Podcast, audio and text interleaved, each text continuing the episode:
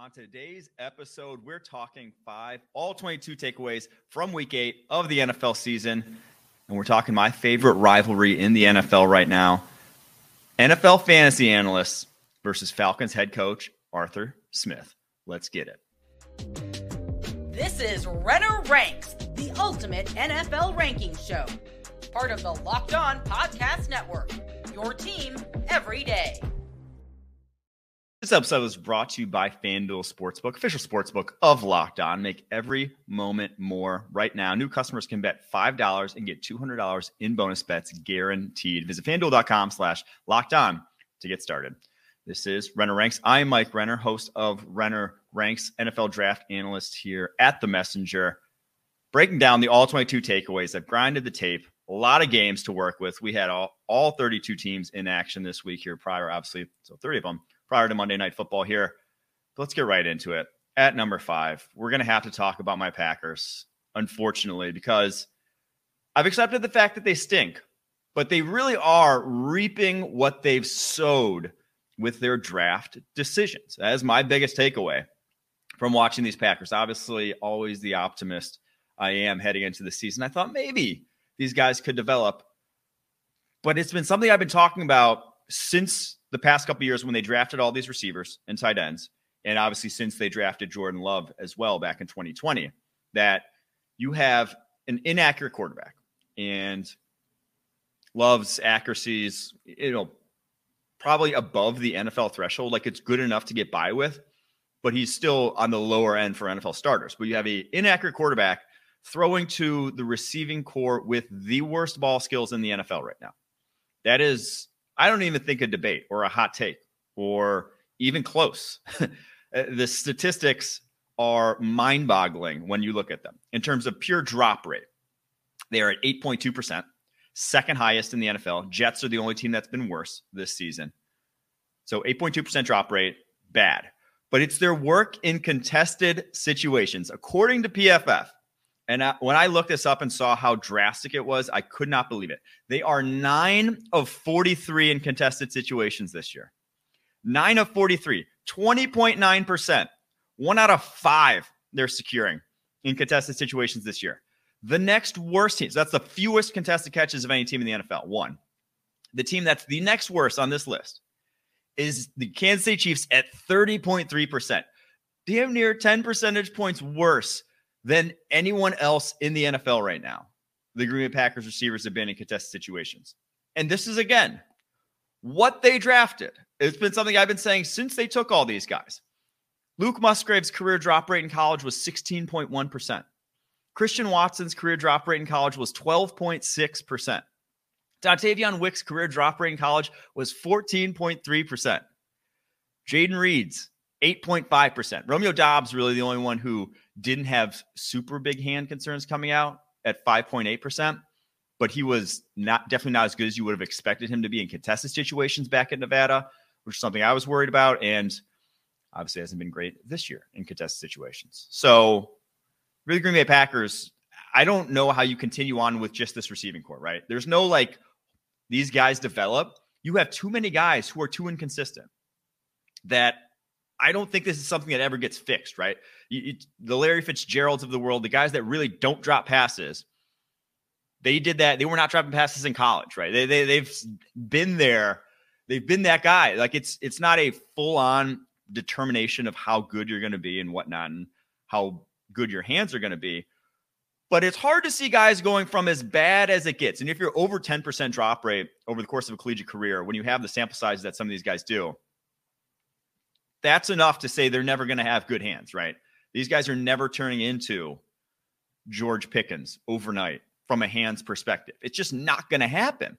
And so you can afford one, two of those guys on a roster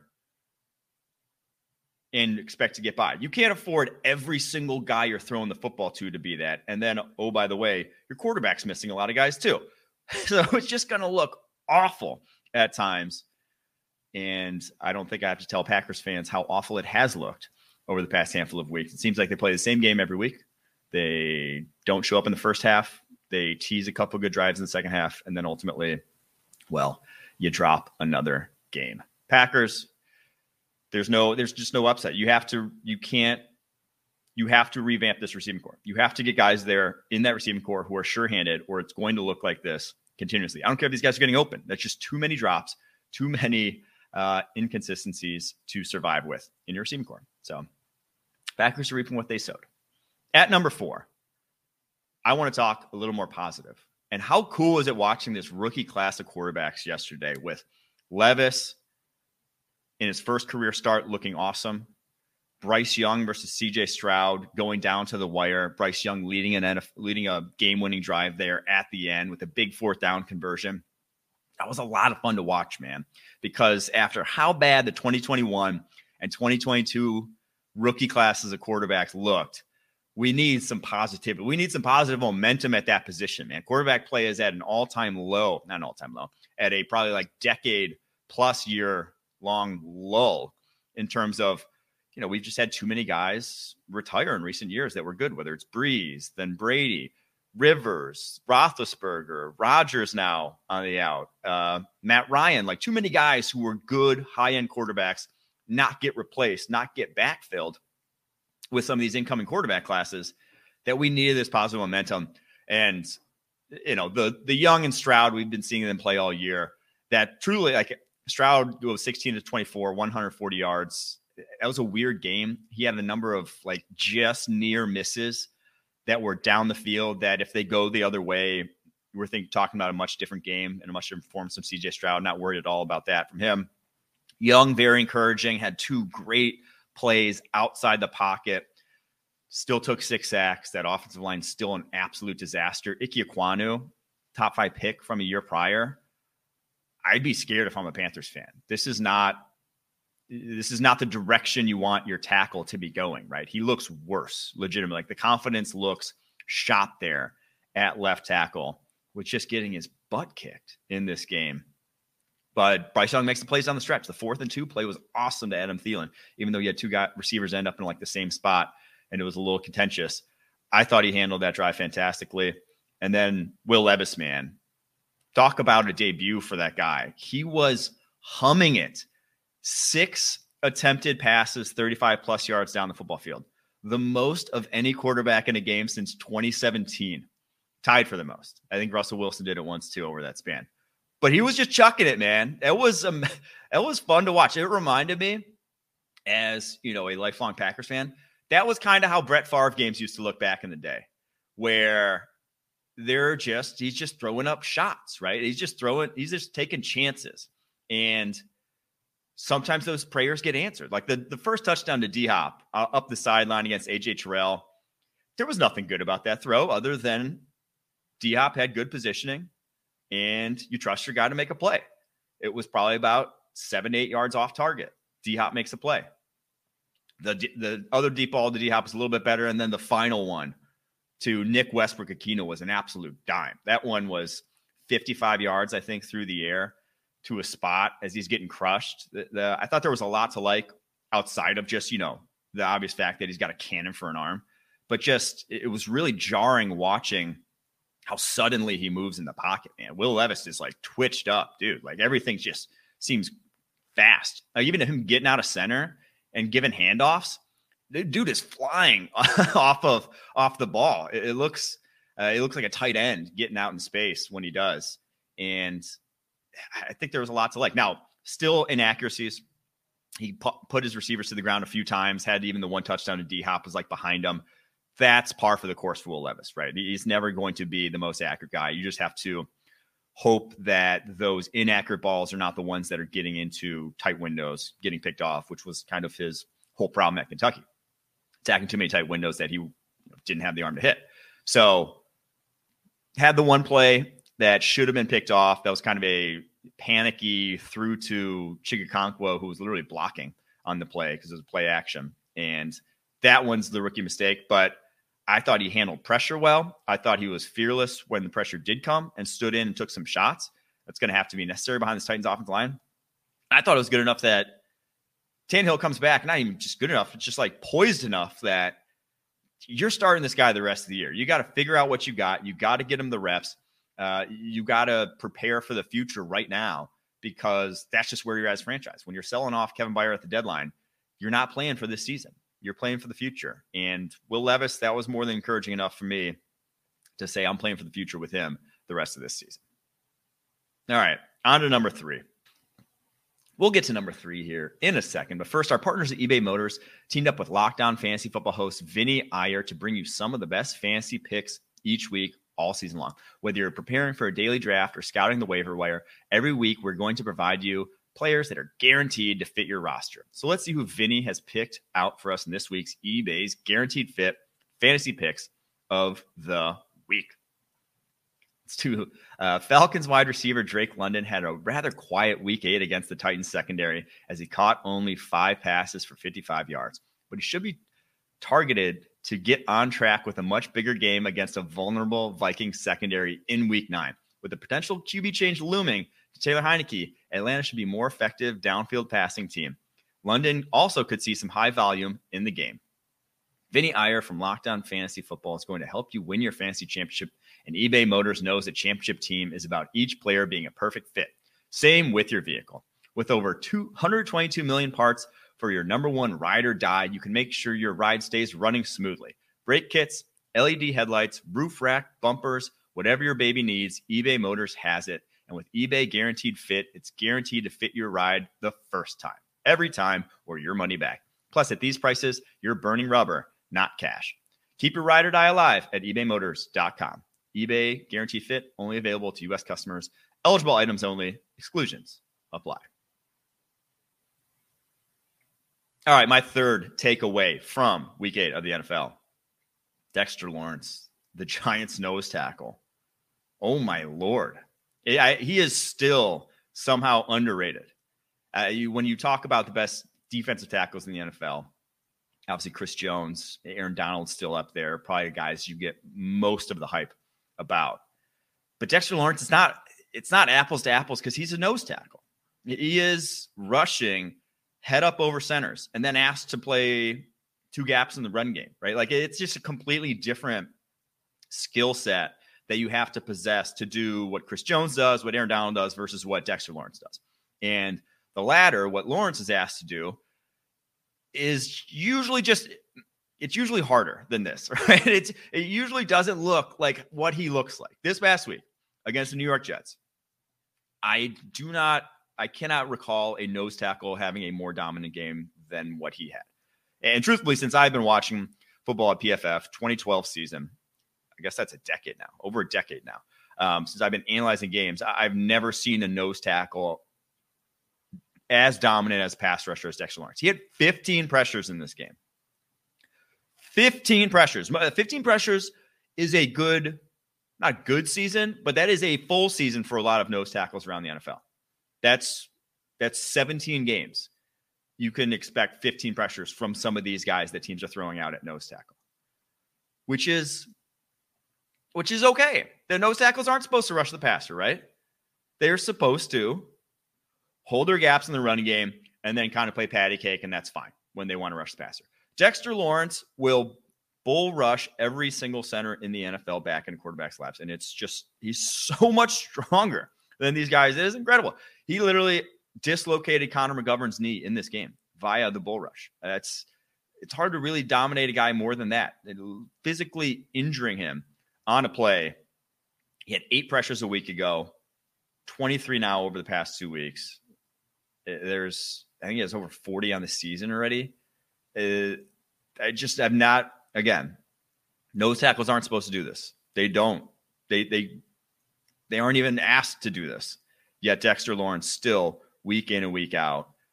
It was unbelievable. I, I mean, his game looked like it could have been a highlight reel for someone else. That, that could be your season long highlight reel. What he did in that single game. So yeah, when you're putting lists together, most impactful defensive players in football, I still think Myles Garrett's one. But Dexter Lawrence is a lot higher up on that list than I think a lot of people will want to give him credit for or have given him credit for, just because it's so different what he's bringing to the table and where it's coming from. Pressure right up the center is the most. Steve Palazzolo did the studies back at PFF. It is the most impactful pressure you can get. Is that stuff right in your face, right in your lap? Maybe it doesn't lead to as many sacks, but it leads to a lot of incompletions. And boy, did it ever this past weekend. All right, number two takeaway from this past Sunday. It's my favorite one.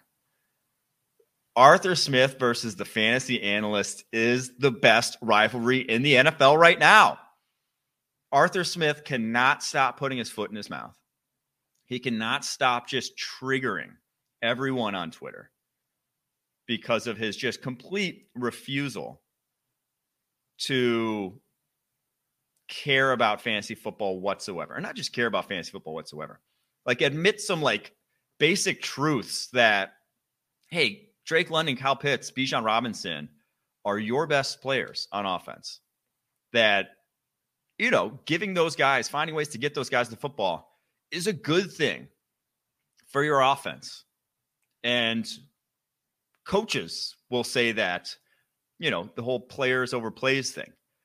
Getting the guy, getting the ball to good players usually ends up doing good things for your offense. Yet he continually refuses to even entertain that notion in any way, shape, or form. And what he's doing right now and what he's been saying about Desmond Ridder is also absurd. It's been absurd. Last week, he's defending Ridder. There, you got a question asking him about Desmond Ridder's stats and why people don't think he's played well when the stats are objectively bad. And he says, well, people don't watch the tape. You know, people aren't watching the tape on Desmond Ridder. And I tend to agree that the tape is more favorable to his play than the pure stats are. But that's because the pure stats are terrible. And I think he's like doing some nice things that could it could still like lead to him being an NFL starter, you know, a long-term NFL starter. That he's not like completely write him off with how he's started so far. But here's the thing. You can't say that and then when he's cleared from the concussion protocol after the first half here by the doctors, said he is fully healthy this past weekend. You cannot then bench him the second half, put in Taylor Heinicke, and say it was because of health concerns. If the doctors clear him, the health concerns, are you claiming you know more than the doctors here to clear this guy, who cleared this guy? Are you saying that he didn't get concussed, but his play suggested he may have been concussed, and that now we need to uh now all of a sudden like we need to go to the backup quarterback who's going to play better than Desmond Ridder. And when I flip on the tape this past week at Desmond Ridder, like he didn't have many options on some of these plays. So if the stats aren't good, but he's playing well, you know who that falls on, Arthur Smith? you know, you know who that goes back to? That goes back to the offensive coordinator, the guy designing these plays that are making him be worse statistically than you think he is from a performance perspective. Because then that seems like it falls at your feet, Arthur Smith, unfortunately, if he's playing better than the stats suggest. Because as much as I do agree that, you know, you can say Drake London, Kyle Pitts, Bijan Robinson, their stats aren't as important as winning games. They're, they're individual, they themselves putting up stats doesn't matter towards winning games. But you can't make that same argument with Desmond Ridder. Him putting up stats is massively impactful to you winning games. That has been proven again. Uh, if there's any takeaway from analytics, it's that quarterback statistical performance means a whole heck of a lot when you're talking about winning football games in the NFL. So then ultimately, this falls at your feet. So and, again, they didn't give him any answers. They didn't give him options. They did not have quick game options against the Tennessee Titans defensive line that was getting home quickly. That's a problem. That's I, I don't know what more he could have really done in that game. But yeah, I, I think at some point fantasy analysts are gonna show up at his house this season, stage their own little Jan six protest. It could happen. Uh, crazier things have happened. All right, before we get to number one, today's episode is brought to you by FanDuel. Snap into the action this NFL season with FanDuel, America's number one sports book. Right now, new customers get $200 in bonus bets guaranteed when you place a $5 bet. That's $200 in bonus bets, win or lose. If you've been thinking about joining FanDuel, there's no better time to get in on the action. The app is so easy to use. There's a wide range of betting options, including spreads, player props, over, unders, and more. Visit fanduel.com slash locked on and kick off the NFL season. FanDuel, official partner of the NFL. For the number one takeaway from week eight of the NFL season, I, I think that the two top head coaching candidates in the NFL right now are defensive coordinators and not offensive coordinators.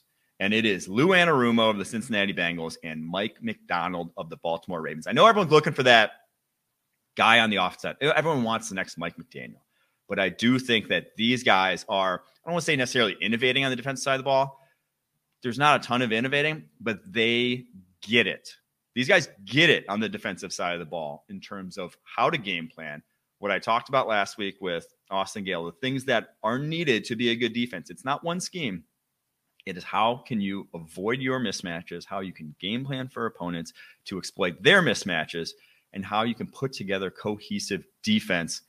They're doing it better than anyone else right now. Now, Mike Macdonald this past week going up against the Arizona Cardinals, whatever. Like we don't have to dive. I didn't have to dive too deep into that all 22. It was a bloodbath uh, for the first three quarters until garbage time when they came back, scored a handful of points. But this is the number one defense in DVOA this season. He has put some master classes on tape.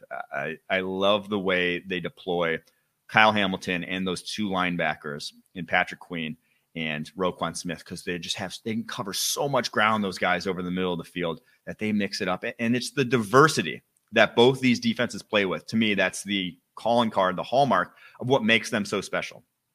This is not this is not a, you know, this is not a Fangio sit back and cover four. This is not a uh, Pete Carroll Legion of Boom Days, sit back and cover three. This is throw the kitchen sink at your opponents. And Lou Anarumo against the 49ers this week, he had tight fronts up front to free up his linebackers to drop uh, into coverage and then through the kitchen sink in terms of what they were doing. They were doing some drop eight, double team man stuff on, and they had one a key third down in that game where they had a double team on Christian McCaffrey, and that was Brock Purdy looks right to him, and they shut that one down. They had a number of just great calls in that game to basically not let the 49ers get any explosive plays down the football field. I, I really, yeah, that's been Lou Anarumo's kind of calling card. He, there's no one better in the NFL right now about going up against a top tier offense and not letting them basically have their way, not not let